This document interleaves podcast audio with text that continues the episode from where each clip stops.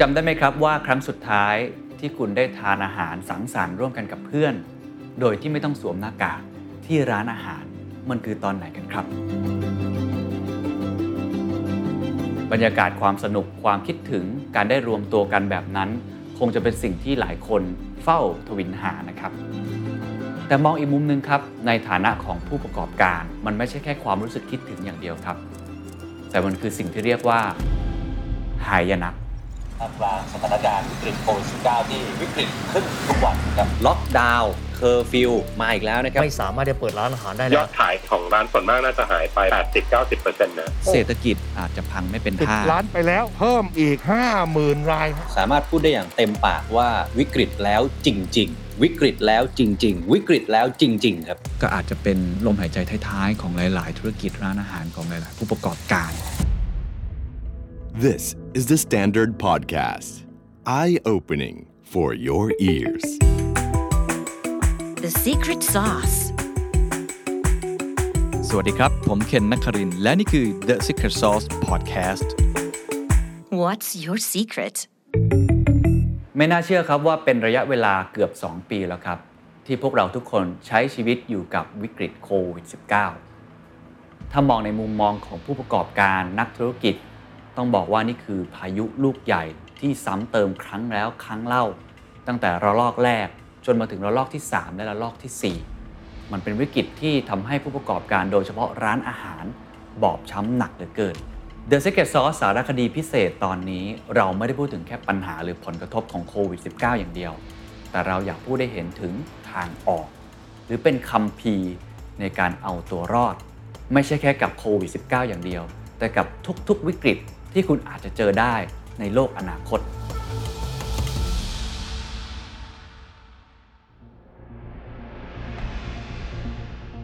ต้องบอกว่าก่อนโควิดเนี่ยเป็นช่วงที่แบบบริษัทเนี่ยแบบมียอดขายที่ดีที่สุดตั้งแต่เคยเปิดมา 10 กว่าปีนะครับแต่เราก็มาเจอเรื่องนี้แล้วก็ crash เลยครับ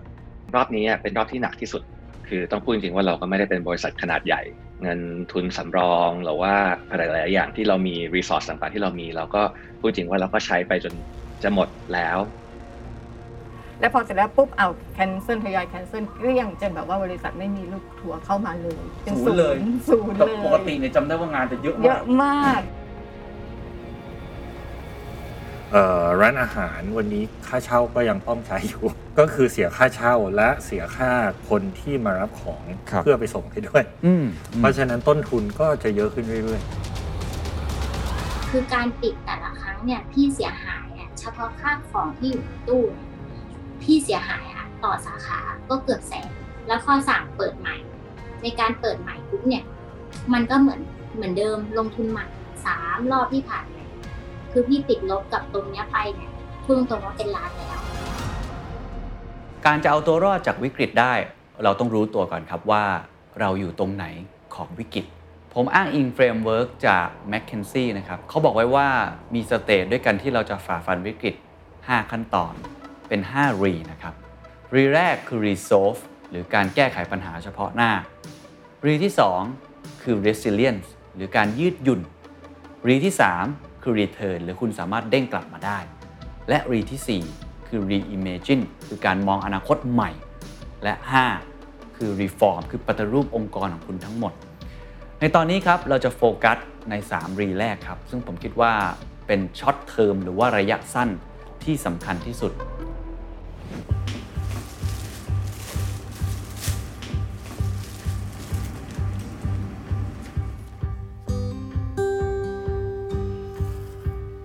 พี่ป้อมพี่ขวัญเป็นเจ้าของร้านอาหารที่ชื่อว่าโมจิราเมน ก่อนหน้านี้ทั้งสองท่านเป็นไกด์มาทั้งชีวิต ไม่เคยทำอาชีพอื่น และไม่เคยทำธุรกิจที่เกี่ยวข้องกับร้านอาหาร แต่เมื่อเจอโควิด -19 พวกเขาก็ได้ลุกขึ้นมาทำสิ่งใหม่ที่พวกเขาไม่เคยทำนั่นก็คือการขายราเมนเปิดร้านราเมงกันดีกว่าไม่ลงทุนไม่ต้องเยอะเราคิดว่าเราจะทำราเมงที่ราคาที่ทุกคนจับต้องได้ครับ แล้วพอเจอโควิด รอบไหนที่หนักสุดเนี่ย ครับไงปึ้งเลยแล้วก็สั่งเลยเราก็มานั่งคิดขึ้นว่าไหนๆเราก็มานั่งเฝ้าแอปอยู่ก็ไปเฝ้ากันที่บ้านดีกว่าแม่ก็เลยมาเปิด สิ่งที่โมจิราเมนโดดเด่นก็คือทั้งสองท่านทำด้วยตัวเองทั้งหมด แล้วก็พยายามลดรายจ่ายทั้งหมด ร้านก็มาทำที่บ้าน ราเมนก็ทำด้วยตัวเอง และอย่างที่2ครับเขาทำทุกอย่างด้วยใจครับ ไม่ว่าจะเป็นคุณภาพของอาหาร การใส่ใจในรสชาติ หรือการพูดคุยกับลูกค้า การสื่อสารกับลูกค้า เขาก็ใช้ใจคุยทำให้หลายคนนั้นไม่ใช่แค่ติดใจรสชาติของราเมนอย่างเดียว แต่ยังติดใจคำพูดคำจาของเจ้าของด้วยครับ และแม้ว่าทางการจะสั่งไม่ให้ทานอาหารที่ร้าน ทางพี่ป้อมพี่ขวัญก็ไม่ได้ย่อท้อครับ แต่พยายามขวนขวายที่จะเข้าหาลูกค้าในรูปแบบของตัวเอง คือเราย้ายไปกัดมาจากแอปทั้งหลาย ตรงนี้คือลูกค้าใหม่ทั้งหมดเลยแล้วก็มี member ลูกค้าเก่าไว้อยู่เราก็พยายามส่งพิกัดไป ส่งไลน์คุยจ้าอ๋อเรามีเรามี member ไว้แล้วก็เราก็พยายามส่งไปให้ลูกค้า ลูกค้าเขาก็เห็นเขาก็มาแล้วเรามาถึงจำที่นี่ปุ๊บเราก็ทำโบรชัวร์แจกตามบ้านแจกตามหมู่บ้านใกล้ๆพื้นที่ใหม่ที่เขาอาจจะไม่รู้จักเราใช่ ไม่ว่าจะเป็นการติดต่อหาลูกค้าเก่า การให้เบอร์โทรศัพท์ รับสายด้วยตัวเอง การติดต่อทุกแพลตฟอร์ม หรือแม้กระทั่งการส่งอาหารด้วยตัวเองครับ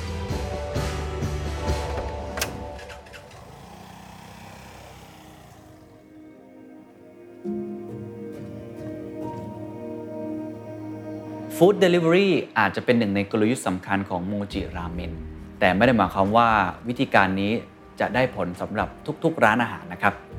ผมได้พูดคุยกับพี่อ้อม เจ้าของเฟรนช์ชายย่างเนย ปิ้งย่างชื่อดังนะครับ เขาได้ทดลองทำ Delivery ตลอด 1 ปีกว่าๆที่ผ่านมา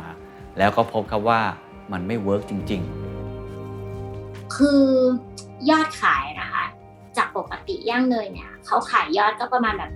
เจ็ดแปดหมื่นกับแสนอะไรอย่างเงี้ย แต่พอมาขาย Delivery วันแรกก็ได้สักประมาณแปดพันก็ถือว่า เออ ก็ยังดีเนาะขายได้ อะ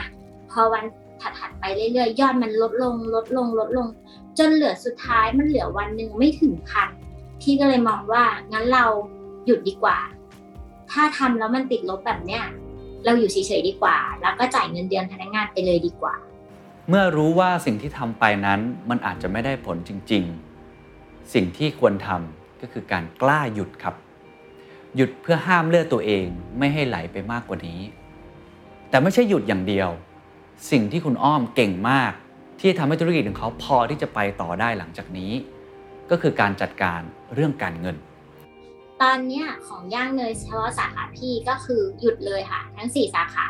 คือให้พนักงงานหยุดแล้วพี่ก็จ่ายเป็นเงินเดือน 25%คือจริงๆอะเราเราสำรองเงินสดไว้อยู่แล้วอะค่ะ เอาตรงๆเลยนะพี่อะมีเดือนหนึ่งเนี่ยฟิกคอร์สของพี่ที่มองเนี่ยประมาณ4ี่แสนกว่าบาทในการดูแลร้านแต่ละร้านนะ โอเค พี่ก็มองแล้วว่าโอเคสี่แสนกว่าบาทเนี่ยพี่จะมองไปข้างหน้าแล้วว่าพี่ต้องใช้เงินเท่าไหร่ อย่างรอบเนี้ยพี่รู้แล้วว่ากะคร่าวๆเลยสามเดือน ที่พี่ต้องจ่ายพนักงงาน พี่ก็จะเตรียมเงินสำหรับตรงเนี้ยไว้แล้วว่า โอเค เราต้องเตรียมไว้เท่านี้นะ เดี๋ยวเราจะจ่ายพนักงานเท่านี้เท่านี้ แต่ถ้าเหตุการณ์มันเกิดอะไรขึ้นอีก เราก็จะรู้แล้วว่าอ่าเราต้องเตรียมเงินเพิ่มไหมหรือเราไม่ต้องเตรียมละเพราะร้านได้เปิดแล้วนะ อะไรอย่างเงี้ยเราก็จะแบบเหมือนเราก็จะรู้ว่าโอเค เรามีเงินก้อนเนี้ยตรงเนี้ย เราจะไม่เจ็บเพิ่มกว่านี้ละ แล้วพนักงานทุกคนเนี่ยเขาก็จะได้รู้ตัวว่า โอเค เดือนเนี้ยฉันได้เงินเดือนเท่านี้แน่นอนนะเขามีการผ่อนรถผ่อนบ้านอะไร พี่ก็จะแนะนำเขาว่า ตอนเนี้ยไปพักชำระหนี้ก่อน อะไรที่ทำให้ไม่เสียประวัติไปทำบอกทำวิธีนี้ไปก่อนเพื่อให้ตัวเองรอดไปให้ได้ รอดไปพร้อมๆกัน อย่างน้อยเงินสดที่มีเนี่ย ก็ยังใช้กินอยู่ต่อวันได้ อะไรที่ไม่จำเป็นเราจะไม่ซื้อเราจะตัด จริง ๆ ร้านอะพี่พูดตรงปิดปิดนานขนาดเนี้ยปวกมันก็กินโต๊ะอะไรมันก็พังไปหมดทุกอย่างมันก็เสียหาย แต่บอกว่าโอเค เรายังไม่ต้องซ่อม เรายุติเราทีเดียวตอนเปิดร้านเรามาดูกันเลยว่าอะไรพังและเรามาปรับรีโนเวทกันตรงนั้นใหม่อีกทีบทเรียนจากย่างเนยบอกเราครับว่า การบริหารเงินสดเป็นสิ่งที่สำคัญมาก มันเหมือนกับออกซิเจน มันเหมือนกับเลือด ที่จะหล่อเลี้ยงธุรกิจของเราให้เดินต่อไปได้ ผมก็เลยไปพูดคุยกับพี่จิมสุวภาครับ ซึ่งถือได้ว่าเป็นผู้เชี่ยวชาญด้านการบริหารเงินสด พี่จิมเรียกสิ่งนี้ว่า วงจรเงินสด หรือ cash cycle อธิบายอย่างง่ายครับ วงจรเงินสดนะครับก็เหมือนวงจรที่มี 4 ขั้นตอนวนลูปเป็นวงกลมแบบนี้นะครับ ขั้นตอนแรกก็คือเรามีเงินสดมาครับ พอมีเงินสดเราก็เอาเงินสดนั้นไปซื้อวัตถุดิบนะครับ ซึ่งสิ่งนี้ครับก็คือสิ่งที่เรียกว่าคุณจะมีบัญชีเจ้าหนี้อยู่ หลังจากนั้นเมื่อได้วัตถุดิบมาแล้ว คุณก็จะนำไปสู่กระบวนการการผลิตครับ กระบวนการการผลิตนี้คุณก็จะได้มาซึ่งสินค้าหรือผลิตภัณฑ์ เสร็จแล้วครับคุณก็นำสินค้าหรือผลิตภัณฑ์นั้นไปวางขายครับ ถ้าคุณวางขายไม่หมด ก็จะมีสินค้าคงคลัง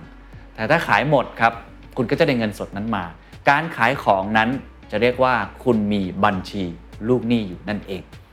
ถ้าเปรียบเทียบเป็นร้านอาหารอาจจะง่ายขึ้นนะครับ ร้านอาหารเรามีเงินสด เราเงินสดนั้นไปซื้อหมูไปซื้อผัก ฉะนั้นเงินที่เราเอาไปซื้อนั้น ก็เท่ากับว่าเรากำลังไปติดหนี้ใครอยู่ ถ้าเราสามารถที่จะดึงเชงตรงนี้ได้ เราก็จะสามารถจ่ายเงินได้ช้าลง หลังจากนั้นเราเอาวัตถุดิบนั้นมาผลิตครับ ซึ่งในกรณีของร้านอาหารเราอาจจะมีสินค้าคงคลังไม่ค่อยเยอะ เพราะเราทำสดวันต่อวัน ยิ่งเราบริหารสต็อกได้ดีมากเท่าไหร่ ก็จะยิ่งช่วยทำให้เราสามารถบริหารเงินสดได้ดีมากขึ้นเท่านั้น แล้วเมื่อนำไปสู่การวางขายครับ ร้านอาหารก็อาจจะมีข้อได้เปรียบอยู่หน่อย ก็คือว่าลูกหนี้ของเรานั้นส่วนใหญ่จะจ่ายเป็นเงินสด หรืออย่างน้อยถ้าเป็นบัตรเครดิต ก็อาจจะได้เงินเร็วภายใน 3 วัน ถ้าคุณสามารถบริหารวงจรเงินสดนี้ ให้มันมีระยะสั้นได้มากที่สุด หรือมันสามารถบริหารให้มันเป็นติดลบได้ นั่นหมายความว่า คุณอาจจะเป็นการยืมเงินในอนาคต มาใช้ในปัจจุบันได้เลยครับ อันแรกสุดถ้าเป็นคุณเป็นผลิตเนี่ยสต็อกเนี่ยเป็นอะไรที่คุณต้องเคลียร์ inventory days ที่เขาบอกอยู่ใน cash cycle เนี่ยคือระหว่างผลิตถึงขายครับถ้าผลิตแล้วขายไม่ได้ แสดงว่าเอ๊ะมันต้องมีอะไรสักอย่างผิด คุณก็มีทางเลือกว่างั้นคุณจะลดมาราคาที่ถูกกว่านี้ราคาต้นทุนหนึ่งแถมหนึ่งอืมเพื่อลดสต็อกไปไหมระบายเพื่อดึสต็งอกอ่าเพื่อดึง cash flow ขึ้นมาก่อนครับอันที่สองควรควรจะเป็นอะไรก็คือว่าสมัยก่อนขายให้สินเชื่อเขาวันนี้ก็นะเอาเงินสดกันเถอะอ่าเพื่อขายแล้วรับตังค์เลยเอาเงินสดไว้ก่อนเงินสดไว้ก่อนเพราะฉะนั้น account receivable บัญชีลูกหนี้ควรลดให้น้อยที่สุดครับในขณะเดียวกันถ้า supplier เราก็แข็งแรงอืมสิ่งที่เราต้องขอคือขอยืด ขอยืด credit termของ term credit term จาก suppliers ครับทั้งวัตถุดิบ ทั้งค่าเช่า ก็ตึกรามบ้านช่องเขาสร้างเสร็จแล้วอะค่าส่งกระเสริมเขาก็หมดแล้วอะงั้นปีนี้ก็ช่วยเราดูหน่อยอืมลดอะไรที่เป็นเอ่อของหนักๆทั้งหลายก็ใช้เคล็ดวิชาตัวเบาอืมอยู่ให้มันเบาครับๆอ่าแล้วก็เอาเงินสดเข้ามาให้เยอะที่สุดถ้าได้เยอะอ่าได้ครับค่ะถ้าคุณคิดว่าคุณอยู่เกินสิ้นปีนี้ไม่ได้ คุณมีทางเลือกคุยกับสถาบันการเงินเลย ซึ่งเดี๋ยวเราจะคุยว่าเอ้ยจะคุยยังไง เพราะว่าสถาบันการเงินเนี้ยยังอยู่ในฐานะที่แข็งแรงมากๆ แล้วก็พร้อมจะช่วยแล้วก็อยากจะช่วย เชื่อสิคะถ้าธุรกิจเราไปได้เขาน่ะจะเป็นคนอยากจะปล่อยกู้เราเอง อย่างที่พี่จิ๋มบอกครับ ถ้าเกิดเราสามารถบริหารวงจรเงินสดได้ดีแล้ว แต่เรายังมองครับว่าเราน่าจะกู้เงินเพิ่ม เพื่อมาทำให้ธุรกิจเราเติบโต หรือทำให้ธุรกิจเราพอเอาตัวรอดไปได้ เราก็ต้องไปขอความช่วยเหลือจากสถาบันทางการเงินพี่ว่าจะไปขอเขาอย่างน้อยตัวเองต้องรู้ตัวเองก่อน คือเนี่ยห้านิ้วเลย ทรัพย์สินของคุณมีอะไรบ้างสองวันนี้หนี้สินอยู่ที่ไหนอ่า แล้วส่วนทุนคุณน่ะเป็นเท่าไหร่ครับนะคะแล้วรายรับหรือรายได้มีเท่าไหร่ จะเป็นวันเป็นเดือนเป็นปีเป็นอาทิตย์คุณลองดู แล้วก็สอดคล้องกับค่าใช้จ่ายคุณสมมติเป็นร้านอาหารสักร้านอ่าเวลาเขาถามมาเรายกตัวอย่างอะไรบ้างอ่าได้ก็ร้านอาหารคืออ่าสมมติไปเช่าเช่าศูนย์การค้าก็จะมีสิทธิการเช่าครับคุณก็จะรู้ว่าอ๋อจริงแล้วเดี๋ยวนี้ตกแต่งใช้เงินไปเท่านี้นะอ่าใช้มีเงินประจำนะที่คือค่าร้านคุณอันนี้อันที่หนึ่งอ่าอันที่หนึ่งแล้วคือทรัพย์สินถูกไหมคะทรัพย์สินหมดหันไปทรัพย์สินทั้งหมดเนี้ยเงินตัวเองหรือเปล่าเงินตัวเองแสดงไม่มีหนี้เลยนะอ๋อเข้าใจแล้วอ่าใช่แสดงก็มีทุนเลย อ่า หนี้ที่มีส่วนใหญ่ก็เป็นหนี้ที่เอาของจากซัพพลายเออร์มายังไม่ได้ไม่ต้องจ่ายดอกเบี้ยทุนทุนเนี่ยคือมันควักจนไม่รู้ตัวปกติเนี่ยมันทุนจดทะเบียนบริษัทแต่บางคนมันไม่ได้จดแบบนั้นอืม อ่าบางทีจดบริษัท5้าแสนล้านหนึ่ง แต่จริงๆแล้วทรัพย์สินนี่อยู่ประมาณสัก 300 ได้แล้วมันก็คือแสดงว่ามันแกได้แหละทุน อืม ที่เอากำไรโตะโปะเข้าไปเรื่อยๆ ที่เกิดตรงนั้น ครับ อันที่สี่ก็คือรายได้ค่ะครับยอดขายเท่าไหร่ อ่าโอเคค่ะแล้วอันที่ห้าคือต้นทุน อ่าถ้าเรื่องเนี้ยถ้าเกิดเรามองขาด จดบันทึกก่อน ก่อนที่จะไปคุยกับแบงค์ใช่แล้วก็ทำเหมือนเขียนว่าโพสต์อะค่ะ อืม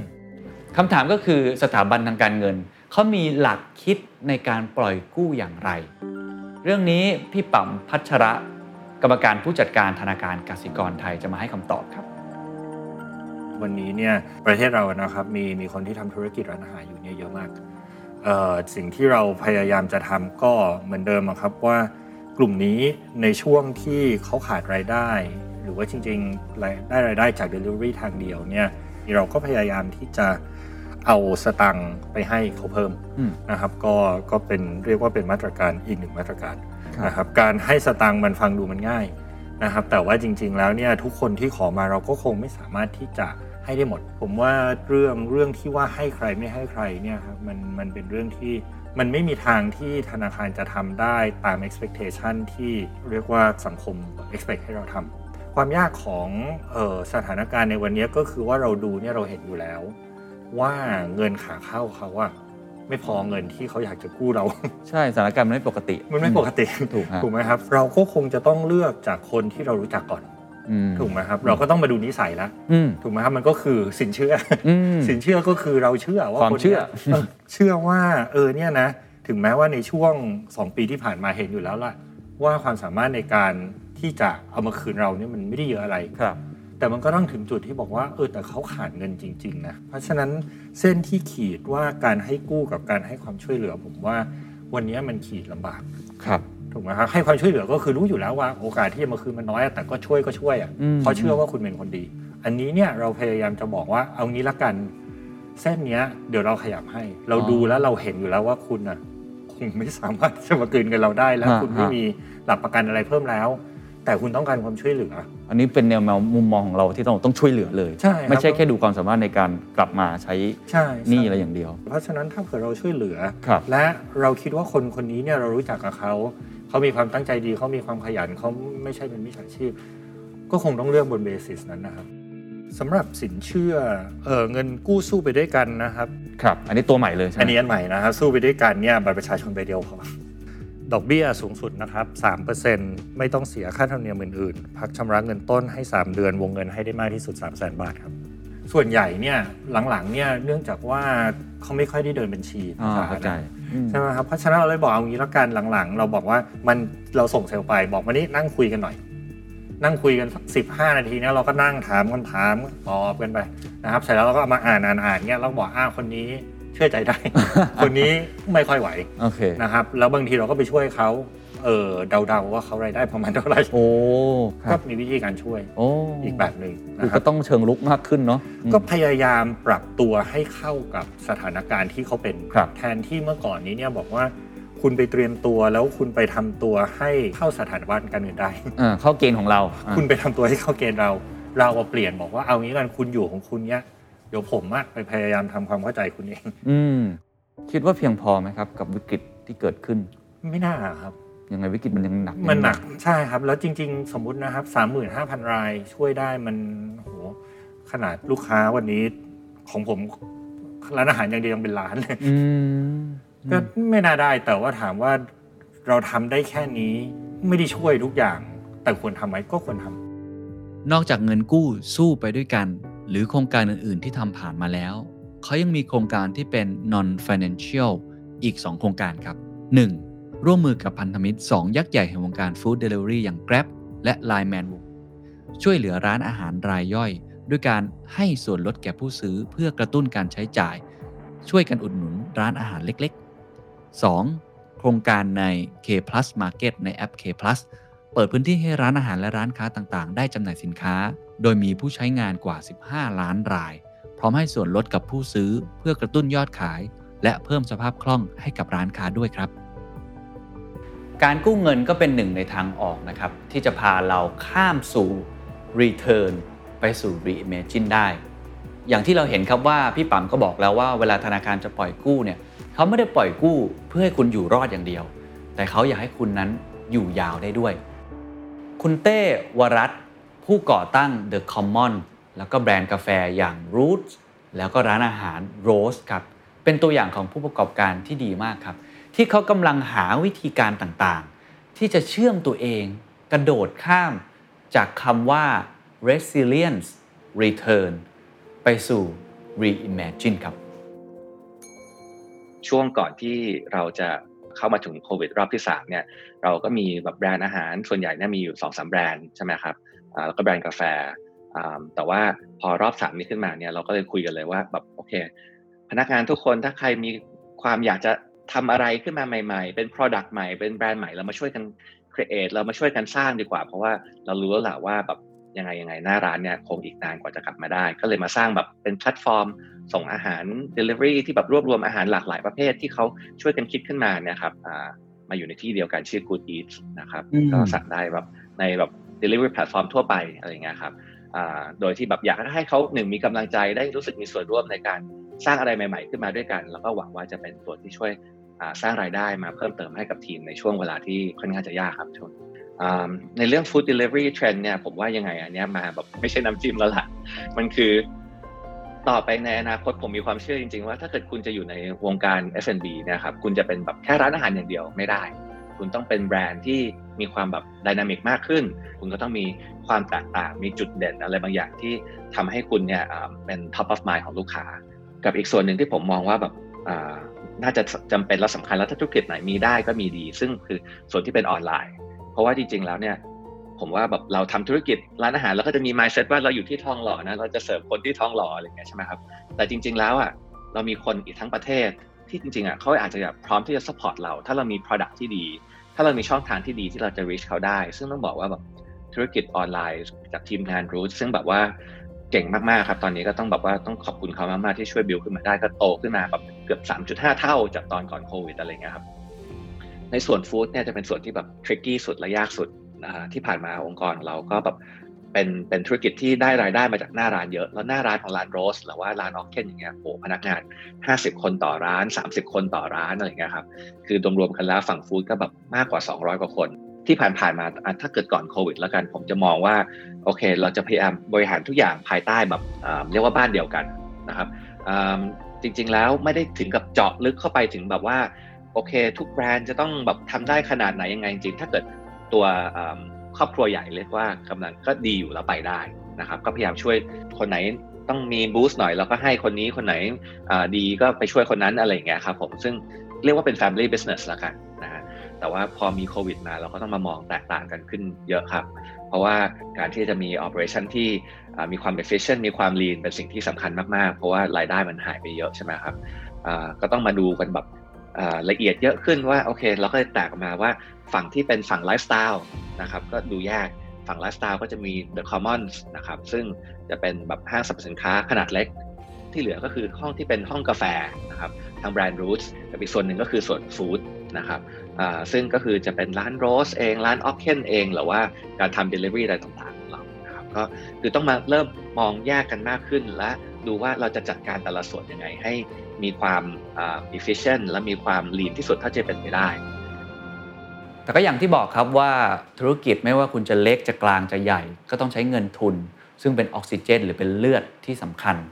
และอย่างธุรกิจของคุณเต้เองครับเขาก็มีการเข้าไปขอความช่วยเหลือทั้งในแง่ของ Angel Investor คือผู้มาถือหุ้น หรือว่าในมุมของธนาคารที่มาช่วยปล่อยกู้ มันทำให้เขาไม่ใช่แค่ต่อสู้ได้ในระยะสั้นดีขึ้นอย่างเดียว แต่ทำให้เขานั้นมีสายตาที่ยาวขึ้นครับและกล้าที่จะมองไปในอนาคตมากยิ่งขึ้น ก็พูดจริงตอนช่วงปลายปีที่ผ่านมาก็แบบพูดจริงว่าก็ใกล้หมดจริง ๆ ครับ ต้องพูดจริงว่ารีสอร์ททางด้านด้านทุนเองเนี่ยก็ต้องขอบคุณที่แบบมีคนที่อยากจะเอาแบรนด์ของเราไปขยายต่อ ต้องขอขอบคุณมากๆนะครับเพราะว่าถ้าไม่มีเขาจริงๆ เราก็ทำให้เรามีแบบรันเวย์เรามีแบบผลทางที่จะไปได้สั้นลงแน่นอน แต่ในระหว่างนี้เองเนี่ยเราคงต้องมามองจริง ๆ ว่าเราเก่งเรื่องอะไรใช่ไหมครับ เรา ความยูนิคหรือความพิเศษ ความแตกต่างของเราคืออะไร และเรายังอยากจะทำเหมือนเดิมกับที่เราเคยทำมาหรือเปล่า แต่ว่าจริง ๆ แล้วเนี่ยเราควรจะมาโฟกัสในสิ่งที่เราทำเก่งจริง ๆ แล้วบางเรื่องที่เราไม่เก่งหรือบางเรื่องที่เราอะไม่ควรจะทำอะเราหา partner เข้ามาทำได้ไหม เพราะว่าในระยะยาวอะผมมองว่า ถ้าจะอยู่ไปได้อะเราคงไม่สามารถเป็นทุกอย่างและทำทุกอย่างได้ด้วยตัวเอง แต่ว่าโฟกัสในเรื่องที่เราทำได้ดีให้ดีมากขึ้นในดีในส่วนของเราได้แบบยิ่งมากกว่าเดิม บทเรียนที่น่าสนใจจากคุณเต้วรัตต์ เจ้าของ The Commons แล้วก็ Roast นะครับ ก็คือการที่เขามองไปในอนาคตเลยครับ reimagine ตัวเองเลยว่า อนาคตเทรนด์ของอาหารหรือธุรกิจที่เกี่ยวข้องกับ F&B Food and Beverage เนี่ยน่าจะเดินไปในทางไหน ซึ่งเขาเชื่อเรื่องออนไลน์ แล้วก็เชื่อเรื่อง Food Delivery มาก เขาก็เลยทดลองปรับตัวอย่างรวดเร็ว แล้วก็ลองผิดลองถูกไป แต่นอกเหนือจากนั้นเขายังมีการบริหาร portfolio ที่ดีมากด้วยครับ เขาแบ่งธุรกิจของเขาออกเป็น 3 อย่างด้วยกัน เพื่อที่ทำให้เห็นชัดเจนครับว่าธุรกิจไหนไปต่อได้ ธุรกิจไหนต้องหยุด ธุรกิจไหนต้องเลิก อะไรที่คุณทำมาไม่ว่าจะกี่ปีก็เหอะ แล้วมันเคยประสบความสำเร็จมาแล้วเนี่ย มันคงมีสาเหตุละที่สิ่งนั้นนะมันประสบความสำเร็จ คิดดูอีกทีนึงว่ามันคืออะไรเหรอที่พาให้เรามาถึงจุดนี้ได้ แล้วคุณก็ยังมีสิ่งนั้นอยู่นะครับ เพราะฉะนั้นก็มองตรงนั้นเก็บตรงนั้นไว้นะครับ ว่ามันคงมีเวลาที่สิ่งนั้นจะกลับมาแบบว่า ดีได้ทีมันอาจจะต้องมีการ reimagine rework หน่อย แต่ว่าผมเชื่อว่าแก่นของตรงนั้นอะมันยังคงมีมีความดีและไปต่อได้อยู่ บทเรียนจาก 3 ผู้ประกอบการนี้ น่าจะทำให้ใครหลายคนได้ไอเดียไปใช้กับตัวเองนะครับ ไม่ว่าจะเป็นการใช้ใจสู้ ดิ้นรนทุกวิธีทางทำด้วยตัวเอง จนสร้างความแตกต่างได้ หรือจะเป็นในแง่ของการที่เราใส่ใจเงินสดของเรา เราบริหารเงินสดเราอย่างใกล้ชิด มีความระมัดระวัง และก็เก็บเงินไว้สำรองอยู่เสมอ ในอนาคตที่ไม่แน่นอน หรือกับคนที่เขามองไปในอนาคตเลยครับว่าระยะยาวอะไรที่จะน่าจะเปลี่ยนแปลงไปบ้าง แล้วก็กล้าทดลองกับตัวเอง มีการบริหารความเสี่ยง บริหาร portfolio เพื่อรองรับกับอนาคต และจะได้เดินทางไปสู่จุดนั้นได้ แต่ไม่ว่าผู้ประกอบการทั้งหมดนั้น จะมีวิธีการแบบไหนครับ สิ่งที่ทุกคนมีเหมือนกัน และพูดย้ำเสมอๆ คือการรักษาแอสเซทหรือสินทรัพย์ที่สำคัญที่สุด นั่นก็คือ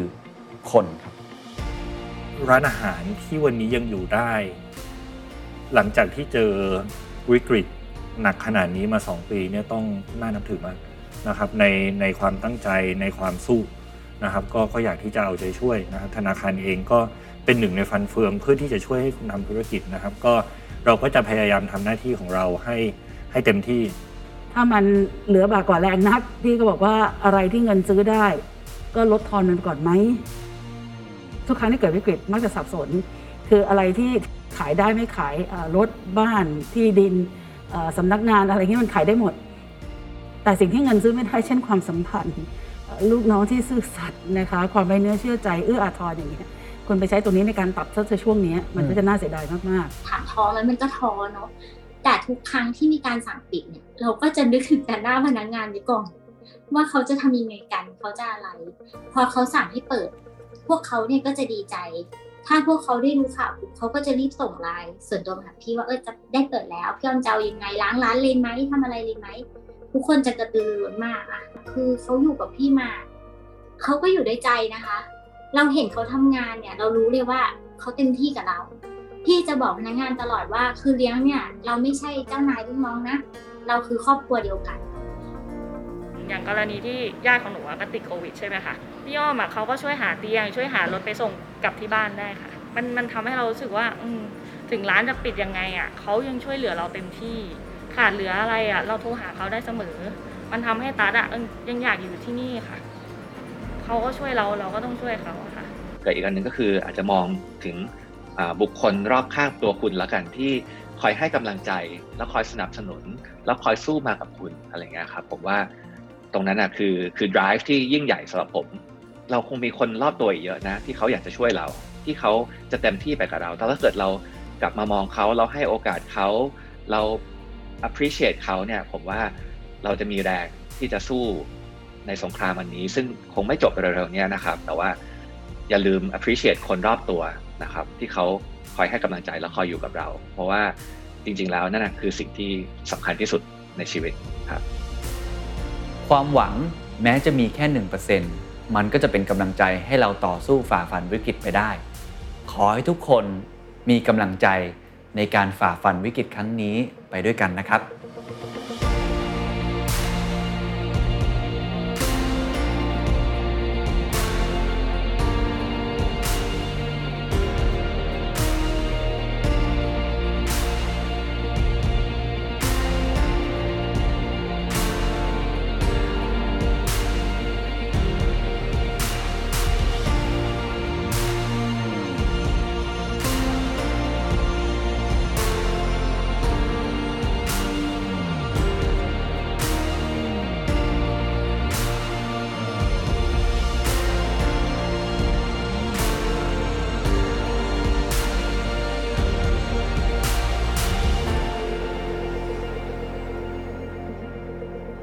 The Standard Podcast. Eye opening for your ears.